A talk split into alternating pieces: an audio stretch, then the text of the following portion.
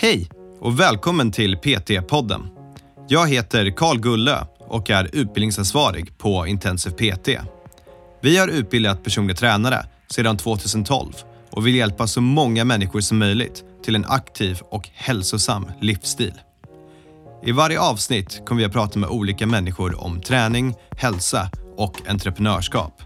Varje samtal har ett unikt ämne och vårt mål är att inspirera dig till att vilja förstå mer om hur det är att arbeta som personlig tränare eller att hjälpa dig framåt i din karriär som PT. Och då handlar det ju väldigt mycket om vilken relation man bygger upp med en person. Eh, och den här personliga relationen som, som vi som PT har en väldigt stor fördel av för vi jobbar ju ofta inte 20 minuter med människor utan det är ofta flera timmar. Och där tycker jag ju det ligger en väldigt stor styrka i personliga tränarens yrkesgrupp Damer och herrar, idag har vi med oss en riktig legend. Seth Roland är den första europeiska PTn som har tränat Navy Seals och han utbildade sig till PT redan 2001. Just nu driver han evidensbaserad praktik, en utbildning med visionen att utveckla människors förmåga till praktisk problemlösning och kritiskt tänkande istället för memorering av befintlig kunskap.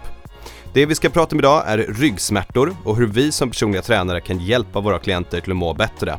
Seth håller din EPB-ryggutbildning den 29 februari och du som ska gå eller har gått Intensiv PT får 20% rabatt. Efter avsnittet kommer jag att summera ihop utbildningen och komma med lite mer info, men nu är jag lite trött på att höra min egen röst så vi lyssnar på Seth allihopa. Nu kör vi! Eh, välkommen till PT-podden Seth, det är jättekul att ha med dig. Tack så mycket. Det är lite så här kändis starstruck för jag, jag brukar vara den som är experten men nu är det faktiskt tvärtom. Nu har jag någon som är extremt kunnig inom allting så jag kommer vara otroligt tyst nu och försöka hoppas att jag inte skämmer ut mig själv för det, jag vet att Andreas är en person jag respekterar väldigt mycket, hans tankar och åsikter och han respekterar dig extremt mycket och dina tankar och dina åsikter. Så det är jättekul för honom som är så kunnig. Eh, jag undrar liksom, hur, hur kom du in på det här? Evidensbaserad praktik, hur kom du in i träning överhuvudtaget? Man får säga att det har varit lite av en, eh, eh, en resa man har gjort. Jag menar, jag, jag gjorde mitt universitet 2003 i North Carolina och det är klart när man läser Bachelor till Food och Nutrition Science så läser man mycket forskning. Samtidigt får man ju säga att det har ju hänt oerhört mycket inom, inte bara forskningen inom det vi håller på med utan även metodiken inom forskning de sista åren. Så man kan väl säga att man var ju inne i ett system så att säga under universitetstiden som man sen när man kommer ut och arbetar praktiskt eh, då som PT tappa lite grann eftersom det verkar inte vara så relevant och det fanns inte så mycket att säga just då för det var så spretigt så att säga. Eh, och sen eh, under ens tid då i ens karriär har man ju bara insett att det här jag höll på med kanske inte riktigt stämmer och det är på något sätt beklämmande. Man känner man har gjort fel. Även om det här inte är rätt känsla för man har gjort det bästa man kan och man har arbetat från hjärtat liksom. Men eh, allt eftersom åren har gått har man ju fått större och större intresse för att komma tillbaka till det här vetenskapliga som på något sätt var något tråkigt på universitetet, liksom att sitta och plöja studier. Eh, men det intresset har ju verkligen kommit upp genom de sista fyra, fem åren måste jag säga och man har väl insett att ja, det är saker man har gjort som man kunde gjort bättre och eh, jag menar det är något som driver alla personliga tränare framåt tror jag, att vara bättre på att hjälpa människorna som söker vår hjälp och, och det är ju till, till viss del i varje fall forskning som styr vad vi ska göra. Ju. Ja, nu blir jag intresserad, nu vill jag veta. Vad, vad, finns det för saker som du känner att du hade kunnat göra bättre om du kanske hade den möjligheten att läsa studier som du har gjort nu? Jag menar i sammanhanget som vi tänker prata om idag får man ju säga att eh, man har ju kanske inte uttalat sig på helt korrekta sätt till människor som har frågat en. Många frågor som man får som PT exempelvis. Jag har lite ont i mitt knä när jag gör ett knäböj. Vad är det fel? Eller vad är felet? Och då har man ju kommit fram till någon typ av slutsats som man har lärt sig någonstans. Och man har ju inte själv på något sätt liksom gått tillbaka och, och tittat på den här auktoriteten eller den här boken jag läst, stämmer det här verkligen? Utan man har ju litat på det man har läst så att säga. För att både du och jag kommer från skolsystemet där källkritiken man hade var ju i så fall eh, mot den som läste upp det. Men boken var ju rätt. Ja, eh, och, och vi, har, vi har kommit så pass långt att liksom det skrivs ju väldigt mycket saker som vi förmodligen måste vara lite mer kritiska till. Och det har man ju inte gjort sedan begynnelsen i sin karriär vilket är givetvis ett misstag. Samtidigt så har det lärt oss många saker så att ibland tror jag att eh, framförallt jag vet min egen personliga del att jag kanske har skrämt upp folk av olika anledningar som jag själv trodde stämde och sagt saker som inte stämmer som, som idag vi vet kan påverka hur de ser på träning och sina knä, och sin rygg och sin axel lång tid framöver. Och det var inte min ambition att göra så de tänker på ett negativt sätt om sig själva men jag tror vi alla som har varit i branschen sedan, sen jag menar tidigt 2000-tal har gjort de här misstagen och de händer ju fortfarande varje dag och det är inte bara personliga tränare, det handlar om alla yrkesverksamma inom hälsobranschen. Jag är glad att du lyfter upp det och det är en ganska bra segway in till det vi ska prata om, vilket är ryggsmärta. Eh, för där upplever jag när det gäller just ryggsmärta framförallt att hur vi pratar med våra klienter är superviktigt. Tar du en person som haft diskbråck till exempel, det här är nog det vanligaste jag har hört. Eh, om jag har någon inne på gymmet så säger de ah, men jag ska vara lite försiktig för att jag har diskbråck. Okej, okay, när, när hände det? När hade du det? Ja, det var tio år sedan folk har en tendens att bli sin sjukdom eller det som har hänt dem istället för att ta det vidare och börja gå in på nästa steg. Och de flesta diskbråcken läker så det ska vara okej okay för den här personen att träna. Men det ligger så djupt i dem, den smärtan, så hur vi pratar med klienterna, hur vi kommunicerar det här, det blir väldigt, väldigt viktigt. Eh, någonting jag vill höra lite om innan vi går in på just då ryggsmärtorna, det är då evidensbaserad praktik. Eh, vad, vad står du för? Vad är det? För det är en fantastiskt bra sak. Eh, ja, det hoppas vi att, man, att alla tycker såklart. Men, ja, men det ska man tycka. Om man inte tycker det, då har man fel. Så, så berätta. Ja, alla har ju rätt till en egen åsikt men vår åsikt är i varje fall att alla yrkesverksamma praktiker inom hälsobranschen och i synnerhet personliga tränare ska jobba efter ett system som baserar sig på den bästa, mest uppdaterade evidensen kring hur vi arbetar med människor som tränare. Och det är ju då eh, i varje fall enligt vår tro eh, någonting som hänger ihop med både bio Eh, logiska, det psykiska och det sociala, det vill säga den här BPS-modellen som givetvis arbetar efter. Sen är ju själva tolkningen av en sådan modell när man tittar på en människa, det biologiska, det psykiska och det sociala samspelet eh, minst sagt komplext och det är ju ingen som har de riktiga svaren för hur gör man det här på bästa sätt utan det är någonting som utvecklas med tiden. Ju. Samtidigt får man ju säga ju fler vi är i Sverige som arbetar på ett evidensbaserat sätt med människorna vi har framför oss desto mer utveckling kommer vi förmodligen kunna ha rent praktiskt ju. Så vår ambition är ju att lära ut denna modellen och ett exempel på hur man kan arbeta med en, ett konkret arbetsförfarande och då tar man ju med sig alla sina kunskaper man har sedan innan eh, oavsett om man eh, är PT eller man är fysioterapeut eller kiropraktor för vi har alla samma ambition att hjälpa människor med någon typ av hälsomässiga dilemma om det nu är att bli smalare eller att bli starkare eller att inte ha ont i ryggen. Mm. Ja, och jag menar, alla har rätt till en åsikt men om man, inte efter att sträva, om man inte strävar efter att jobba genom evidensbaserad forskning och på ett korrekt sätt då vet jag faktiskt inte riktigt vad, vad det är man gör. Eh, det, det, vi ska prata om idag det är ryggsmärta och det är dels för att ni har en workshop som kommer upp om ryggsmärta som även den vill jag veta jättemycket om. Men varför just ryggsmärta istället för exempelvis axlar eller knän i dagsläget? Vi har ju workshops eh, kring alla de här olika kroppsdelarna eller lederna eller vad man ska eh, säga. Och just när det gäller ländryggen så får man säga att det är kanske ett av de största problemen vi har i samhället är ju ländryggsmärta. Eh, man uppskattar ju siffran prevalensen runt 2 miljoner. Det vill säga att under någon tid så kommer folk ha ont i ryggen vare sig det är långvarigt eller helt enkelt bara intermittent intervallbetonat så att säga. Och det är ju ungefär 75 till 80 procent av befolkningen som kommer ha ont i ryggen någon gång under livet och det är ganska sannolikt att de söker någon typ av hjälp ju. Eh, eftersom ja, vad ska man säga, eh, samhället och media har ju på något sätt fått fram att ryggsmärta är ju mycket värre än stortåsmärta. Det är mycket mer allvarligt och det blir mycket mer konsekvenser. Eh, vilket betyder att människor som exempelvis går och slår stortån i en, en stol och får sjukt ont i stortån, de söker inte lika mycket hjälp som de som har ont i ryggen på grund av att rädslan finns för ryggens smärta, att det ska vara givetvis värre och påverka deras liv på ett annat sätt. Mm. Ja, det kan jag tänka mig. Jag själv har haft eh, ganska grova ryggskott då och då. Eh, så att det är liksom en vecka av att, eh, jag kommer ihåg en gång när det var värst, när jag skulle åka bil så fick jag sitta med ett lyftarbälte kring midjan fastspänt så här hela tiden för att man, det, det, gick inte att sitta annars. Jag var tvungen att avlasta ryggen för den kompensationen. Så när det gäller just ryggsmärta, man blir lite handlingsförlamad av det och jag tror att det är också därför folk kanske går in i och blir sin, uh, sitt problem. Eh, jag vet att många personliga tränare kommer vilja referera vidare när det gäller smärta, även om det finns saker man kanske kan göra. Eh, varför tror du att det är så?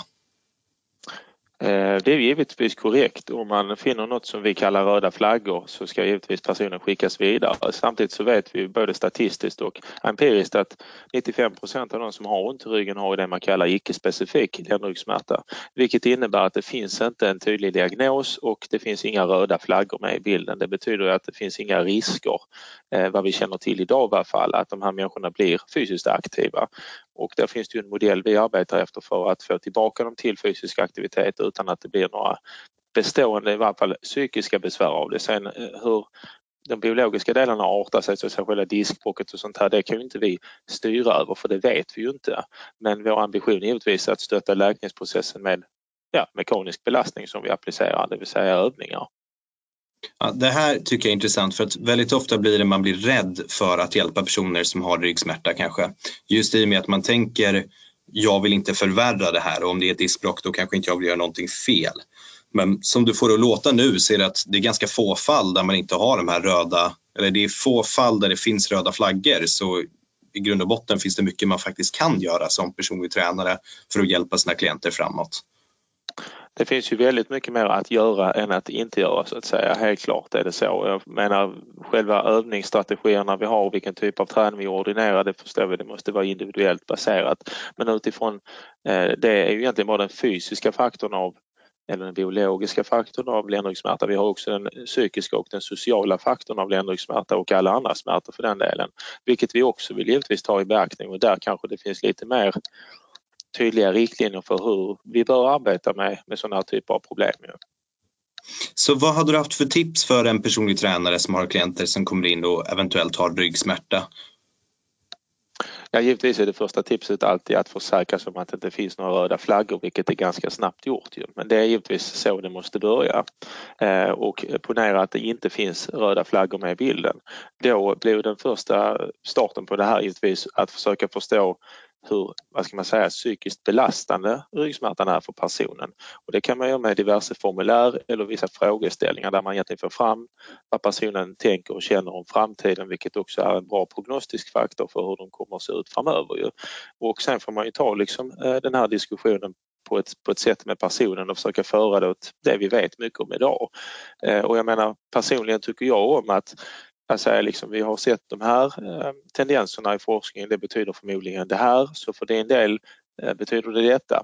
Att alltid försöka personlighets, eller vad ska man säga, individualisera informationen eh, så det inte bara blir att man läser en studie, för det är inte det det handlar om. Det handlar om att applicera denna Eh, vad ska man säga, nuvarande kunskapen på bästa sätt till personen framför en. Och då handlar det ju väldigt mycket om vilken relation man bygger upp med en person.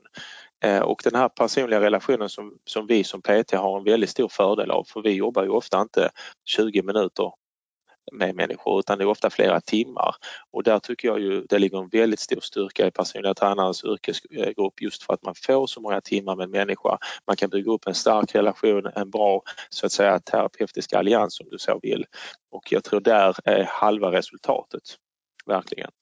Mm. Så på det sättet som, som jag förstår att i och med att vi har våra klienter över en längre period av tid och kan jobba med dem mer ofta så kommer vi kunna kanske göra, jag vill inte jämföra och säga en större skillnad men vi kan ha en stor påverkan på deras liv om man nu tar det i relation till naprapat, fysioterapeut och så vidare.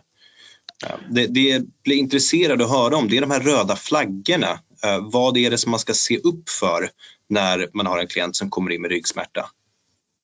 Givetvis är en av de första grannarna man ska se upp med så att um, ingen klient dels har en hög ålder och har tappat mycket i vikt exempelvis och upplever nattsmärtor vilket kan indikera att det kanske finns en metastas eller det kan finnas cancer så att säga. Att man har blivit kall och temperaturen har sjunkit det är givetvis en väldigt stor röd flagga.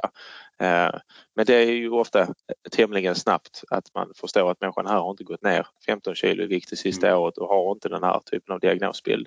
Uh, det andra sen är givetvis om det finns några mer neurologiska besvär, det vill säga de har tappat känsel i en fot eller det det, det svåra här kan ju vara om det strålar ner baksida lår, vilket inte alls måste betyda att det är en nerv som sitter i kläm som man typiskt har sagt. Ju. Det måste det inte alls vara. Så när det gäller de här sakerna är det lite, lite mer komplext och det är givetvis sånt vi måste ta upp tillsammans i en utbildning för här behöver man förstå resonemanget ju. Men eh, man kan säga generellt sett om någon inte kan gå på hälar, de kan inte gå på tå, de har ingen känsel under fötterna, eh, då skickar man givetvis dem någon annanstans ju. Eh, en tredje skulle eventuellt kunna vara då om man har problem med bäckenbotten som kan vara ett annan diagnosbild som definitivt inte hör hemma på ett gym också. Ja. Ja, jag förstår. Det, de här sakerna är bra, kanske om man sitter och lyssnar på det här nu och skriva ner dem så att man har lite extra koll och känner att man är med om någon skulle komma och beskriva de här problemen eller lyssna på avsnittet två, tre gånger så att man, man verkligen känner att det sjunker in. Ja precis, på vår workshop har vi givetvis också en, en så att säga handbok som hela tiden kontinuerligt uppdateras. Man kan ju kalla den eh, the white papers, alltså de vita papperna av ländryggsmärta. Så varje gång eh, vi har en ny utbildning så uppdateras ju materialet till viss del och därför kommer det alltid det senaste med så att säga. Sen är ju allting en tolkningsfråga. Hur tolkar nu de här människorna som läser de här studierna det? Tolkar de det på rätt sätt? Och det är en diskussionsfråga såklart, för det är det. Eh, och, eh, men samtidigt så har man ju med sig all information och det tycker jag faktiskt är viktigt. Jag har ju själv och gör fortfarande väldigt många vidareutbildningar för att jag älskar att utbilda mig. Eh, men ibland fattas det just det här att jag vill gå tillbaka och, och veta vad det är vi har sagt om just det här. För jag menar man har ju en del saker i huvudet som PT. Vi, vi har ju liksom ett yrke där man både ska kunna fys och bra eller dåligt. Numera ska vi också kunna lite rehab för jag menar verkligheten är att människor som kommer till PT idag har ofta någon typ av problem. Eh, ja. Och därför måste vi ha en liten kunskap om det här också. Sen frågar folk oss hur man ska äta, då måste vi ha en kunskap om det här också. Sen ska vi ha de sociala skillsen. Så jag menar vårt yrke som helhet är ju oerhört brett ju och man blir egentligen aldrig färdig. Och därför kan jag tycka det är bra att ha lite sådana här olika handböcker till olika delar av kroppen för det hjälper oss på vägen. Det kanske inte är så att vi varje vecka har någon som ska träna ryggen specifikt för någonting eller faktiskt har ont i ryggen utan då kan det vara bra att gå tillbaka till någonting som man vet, det här är faktiskt uppdaterat material som är det senaste vi vet. Någonting som jag tycker är väldigt coolt över själva PT-yrket det är att det har ju förändrats. När, när gjorde du din första PT-utbildning? Det var 2001 tog jag den. Så det var, ja, det, det, var ett tag sedan. För, för mig var det 2012 eller något sånt där. Så det, det, var en, det, det är ändå länge sedan eh, dagens standard men det är inte, inte att jämföra med det. Eh, men även liksom jag har det sett i att när jag gjorde min utbildning och jag skulle vilja säga personlig träning blev stort lite innan men att jag ändå haft en uppåtvåg hela tiden. Då handlade det mycket om att bli stor och stark, bygga muskler, vara inne på ett gym och Eh, pumpa vikter. Men nu handlar det här yrket snarare om att istället för att du är inne i en träningsbransch skulle jag vilja säga att man är i en livsstilsbransch. Att det handlar om att hjälpa personer att förändra hela deras livsstil och inte på ett dåligt sätt utan på ett sätt som är det som de vill leva och hur de vill vara. Det handlar inte bara om att göra biceps curls längre och då måste man ha sånt här i bagaget för att man ska kunna känna sig självsäker med den vägen. Absolut, jag menar jag börjar precis som dig på något sätt att min ambition som PT var att göra folk snygga, starka och snabbare. Men sen ja. kommer man att börja arbeta och sen kommer den första som har ont i knät och då inser man okej, okay, där gick vi kanske inte igenom tillräckligt. Eh, nej, så där börjar, problemen börjar ganska tidigt redan då att man inser okej, okay, jag är inte riktigt rustad för de här sakerna utan folk ska ju inte ha ont någonstans. Jag har ju inte ont någonstans. Nej. Ungefär sådär och, och som du säger nu de, de sista åren i vår bransch har det ju verkligen precis som med allt annat teknologiskt det har gått så oerhört snabbt framåt att yrket har inte riktigt hunnit uppdatera sig utifrån hur efterfrågan ser ut. Eh, och jag menar precis som du säger, vi befinner oss liksom i hälsobranschen eller livsstilsbranschen och, och som sagt det var inte yrket från början. Vi, lev, vi har ju liksom en bransch som är ganska ung också. Jag tror PT-yrket blev lite större någonstans på 70-talet så vi är här 50 år. Det finns många barnfel och, och vi är alla tillsammans för att göra det bättre. Mm. Ja, absolut. Och vet, även vi som har en personlig tränarutbildning där vi vill att man ska kunna göra de här sakerna och ha med både idrottsskador och förslitningsskador och pratar om det. Eh, tycker att det är på något sätt så måste vi begränsa vad det är vi har med för att det är en utbildning som folk ska klara av att göra. Vi kan inte ha med allt som vi skulle vilja ha med hela tiden. Och jag tror även att det handlar om olika lager av kunskap. Att om man får det introducerat vid ett tidigt stadie så man börjar konceptualisera det så måste man sen kanske gå ut och arbeta lite och sen när man hittar sådana här typer av extra specialiserade utbildningar som man väljer själv att läsa, då kommer det sjunka in på ett helt annat sätt och ge mycket mer värde kanske än vad det gjort än vi hade tjatat på folk som fortfarande tycker det är lite jobbigt att lära sig anatomin, eh, de här djupa detaljerade studierna som vi har på ryggsmärtan som ni kommer att gå igenom på er utbildning som jag jättegärna vill vara med på också. Eh, det är, jag tycker att det är helt rätt att, att, göra det för alla som lyssnar. Det är liksom inte att erkänna att man inte kan utan det är att ta på sig och lära sig mer, vilket alltid ska uppmanas. Eh, innan du berättar lite om, din, om själva utbildningen som kommer vara, workshopen, så skulle jag vilja höra så att de som lyssnar på det här känner att de kan gå iväg med eh, kunskap också, eh, förutom vårt härliga snack här. Finns det några övningar som du känner man ska undvika när det gäller just ryggsmärtan eller övningar som man ska göra? Några generella tips för personer som kanske inte kan vara med på den här workshopen? Det där är ju en väldigt bra fråga som sagt som egentligen är omöjlig att besvara. För jag tycker inte, eh, och vi kan ju inte säga att det finns en övning du inte ska göra och det finns heller inte övningar du ska göra utan återigen det handlar mycket om personen framför oss. Men eh, återigen, eh, vi lär ju aldrig ut något protokoll eftersom vi, vi tror inte att det finns några protokoll i princip om det inte är någon postoperativ grej och det arbetar ju inte en PT med liksom. Men ut, utifrån det andra sen så handlar det mycket om individen. Så att man kan ju välja lite olika vägar att gå. En väg att gå kan ju vara att fråga en person vad de har gjort för övningar innan som de tycker om. Och då kanske det är lämpligt att komma tillbaka till de här övningarna så tillvida de inte ger några negativa konsekvenser.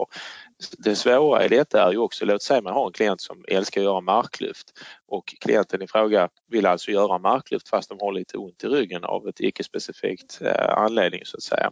Ska de då få göra marklyft? Eh, det är faktiskt lämpligt att prova. Men låt säga då vi ponerar att de får ont i ryggen igen av det här marklyftet. Är det då fel att göra marklyft?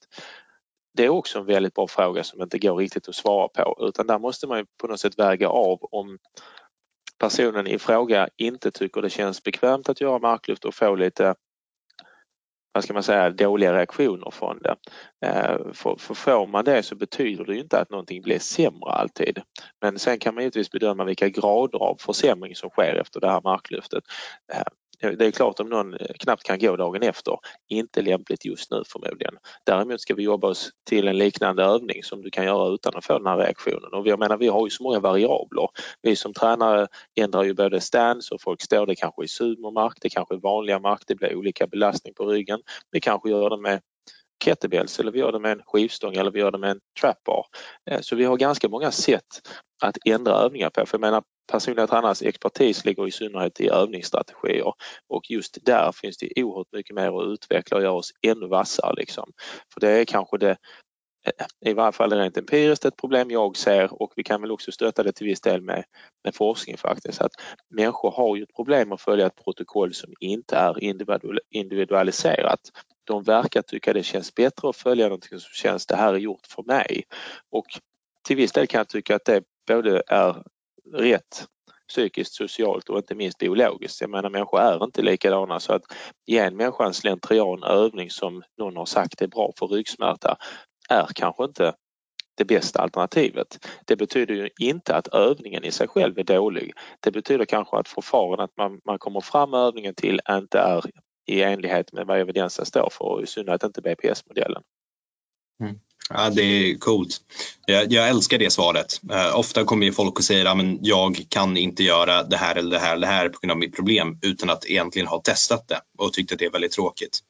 Uh, så jag tycker det var ett fantastiskt svar. Uh, när det gäller just övningar då, Behöver man kunna mycket övningar innan man går er utbildning eller är det någonting som ni assisterar med, sånt som kan vara lämpligt för ryggen? Är det någonting ni går igenom också? Absolut, den, den praktiska biten är ju i synnerhet övningsstrategi och jag menar hur kan vi lära ut övningar som du säger att det finns inga bestämda övningar. Det, det man, jag menar EBP står i synnerhet också för att få folk och framförallt tränare i detta fallet att resonera Eh, bättre och ha eh, ett bättre underlag för vilka interventioner man väljer, det vill säga vilka övningar man väljer i detta fallet. Och det handlar till viss del om att förstå eh, ja, vad ska man säga, rörelser, anatomi till viss del, men också förstå vad ryggen är skapad för från början och se liksom de här rörelserna sker ju faktiskt. Det innebär att det är rätt sannolikt att om vi gör en rörelse som är så här så kommer det bli någon typ av övergång till det de faktiskt är ute efter. Om det nu är att kunna stå på ett ben och ta på sig byxorna utan att det ska bli ont i ryggen om du förstår vad jag menar. Så, så framförallt leder det till ett väldigt starkt övningsresonemang. Och det har man med sig resten av livet. Och jag tror de som har gått utbildningarna pratar mycket om just det här att, att komma på vilka typer av övningar som passar bäst är den största skillnaden. Och där tror jag också vi har väldigt mycket vinning såklart eftersom det är i synnerhet det vi tränare gör. Det är att ge ut övningar och resonera kring varför vi gör ut en övning. Så man ska ju alltid kunna svara på varför man ger ut en övning och det, det lägger vi stort fokus på.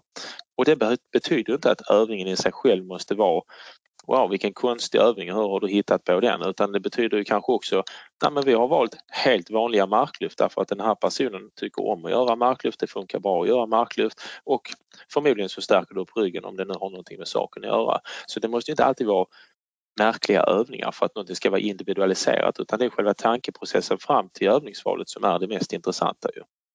Mm, absolut. Uh, och ni går ju både igenom det här, så om jag förstått det rätt, vi, vi kommer ha en praktisk dag uh, som man gör det, men det är även en hel del teori och att man får uh, börja begripa sig på att läsa diverse olika studier och så vidare.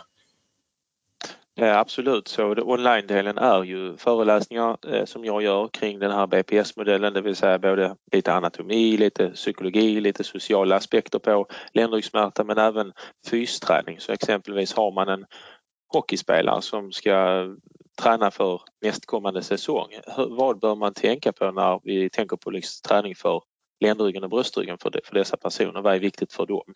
Så att absolut, det finns ju väldigt mycket på online först.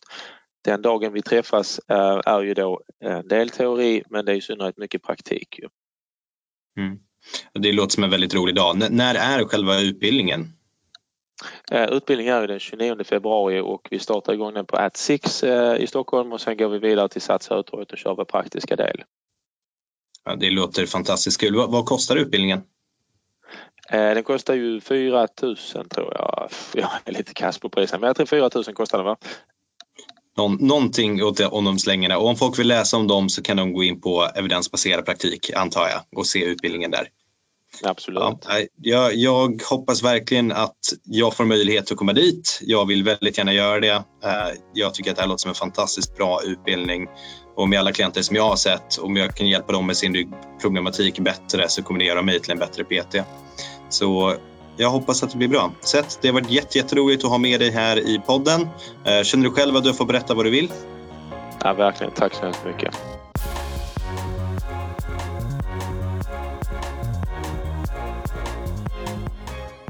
Okej allihopa, det där var fantastiskt kul avsnitt. Eh, då ska vi berätta lite om workshopen. Det är den 29 februari. Den består av en praktisk del och en online-del. Det man kommer få lära sig är anatomi för ländryggen, BPS-modellen, eh, psykosociala aspekter av ländryggsproblem, röda flaggor och ja, väldigt, väldigt mycket mer. Eh, det bästa är väl egentligen att gå in på evidensbaseradpraktik.com och kolla och se kursplanen där. Eh, jag kommer tyvärr inte kunna närvara, men åh vad jag hade velat, så om du har chansen, gå på den här workshopen. Om du har gått intensiv PT eller ska gå har du som sagt 20% rabatt. Antingen kommer du hitta den då i vår Facebookgrupp eller om du mejlar in till oss så hjälper vi dig. Hörni, tack för den här gången. Ha en fantastisk dag. PT-podden är producerad av Intensiv PT.